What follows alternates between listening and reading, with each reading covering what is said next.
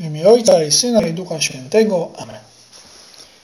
Zdrowaś Mario, łaskiś pełna, Pan z Tobą, błogosławionaś Ty między niewiastami i błogosławiony owoc żywota Twojego Jezus. Święta Mario, Matko Boża, módl się za nami grzesznymi, teraz i w godzinę śmierci naszej. Amen. Kończy się rok. Oceny są już wystawione. Czeka nas teraz czas odpoczynku. Pewnie większość z nas wyjedzie, aby gdzieś odpocząć, w góry, nad jezioro, w inne miejsce. Być może też część z nas zostanie, ale też jeżeli dobrze się zorganizujemy, to możemy odpocząć, robiąc inne rzeczy niż zwykle.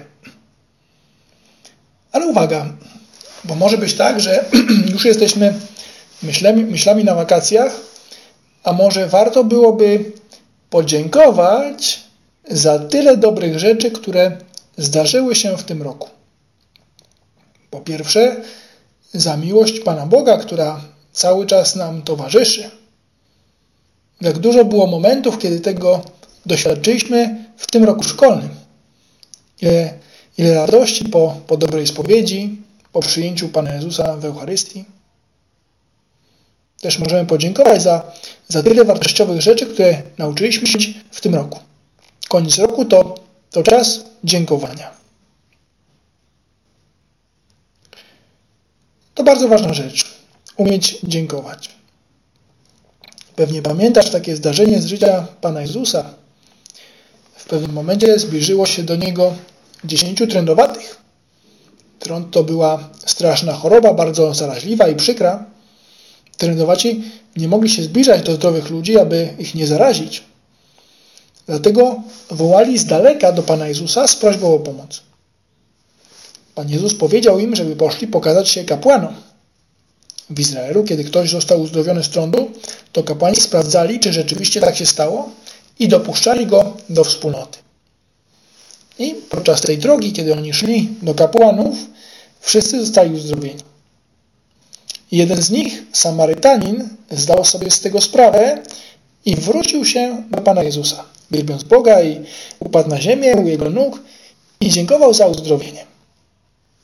Pan Jezus zdziwił się, że tylko ten jeden z nich wrócił, ponieważ wszyscy zostali uzdrowieni i pochwalił też wiarę tego człowieka.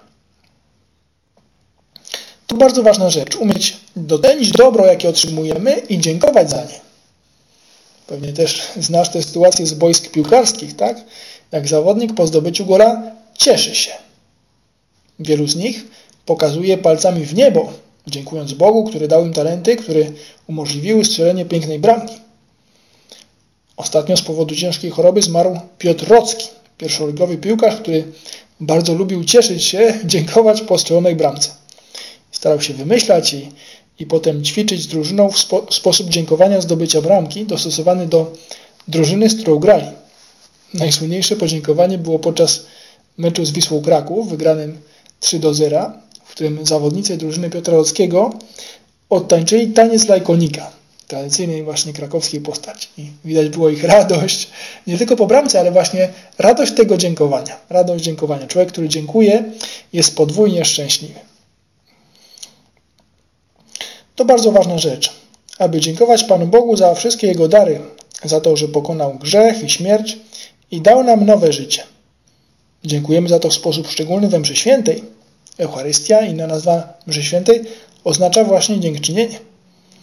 I też warto, byśmy umieli dziękować za dobro, które nas spotyka. Może teraz też w końcówce roku możemy podziękować Bogu za wszystkie dobre rzeczy, które nas spotkały przez ten rok. Też umieć dziękować wszystkim osobom, mówić dziękuję, jak ktoś nam pomaga. I w sposób szczególny naszym rodzicom, będąc posłusznym i chętnie angażując się w pomoc w domu. Zdrowaś Mario, łaskiś pełna, Pan z Tobą, błogosławionaś Ty między niewiastami i błogosławiony owoc żywota Twojego Jezus. Święta Mario, Matko Boża, módl się za nami grzesznymi, teraz i w godzinę śmierci naszej. Amen.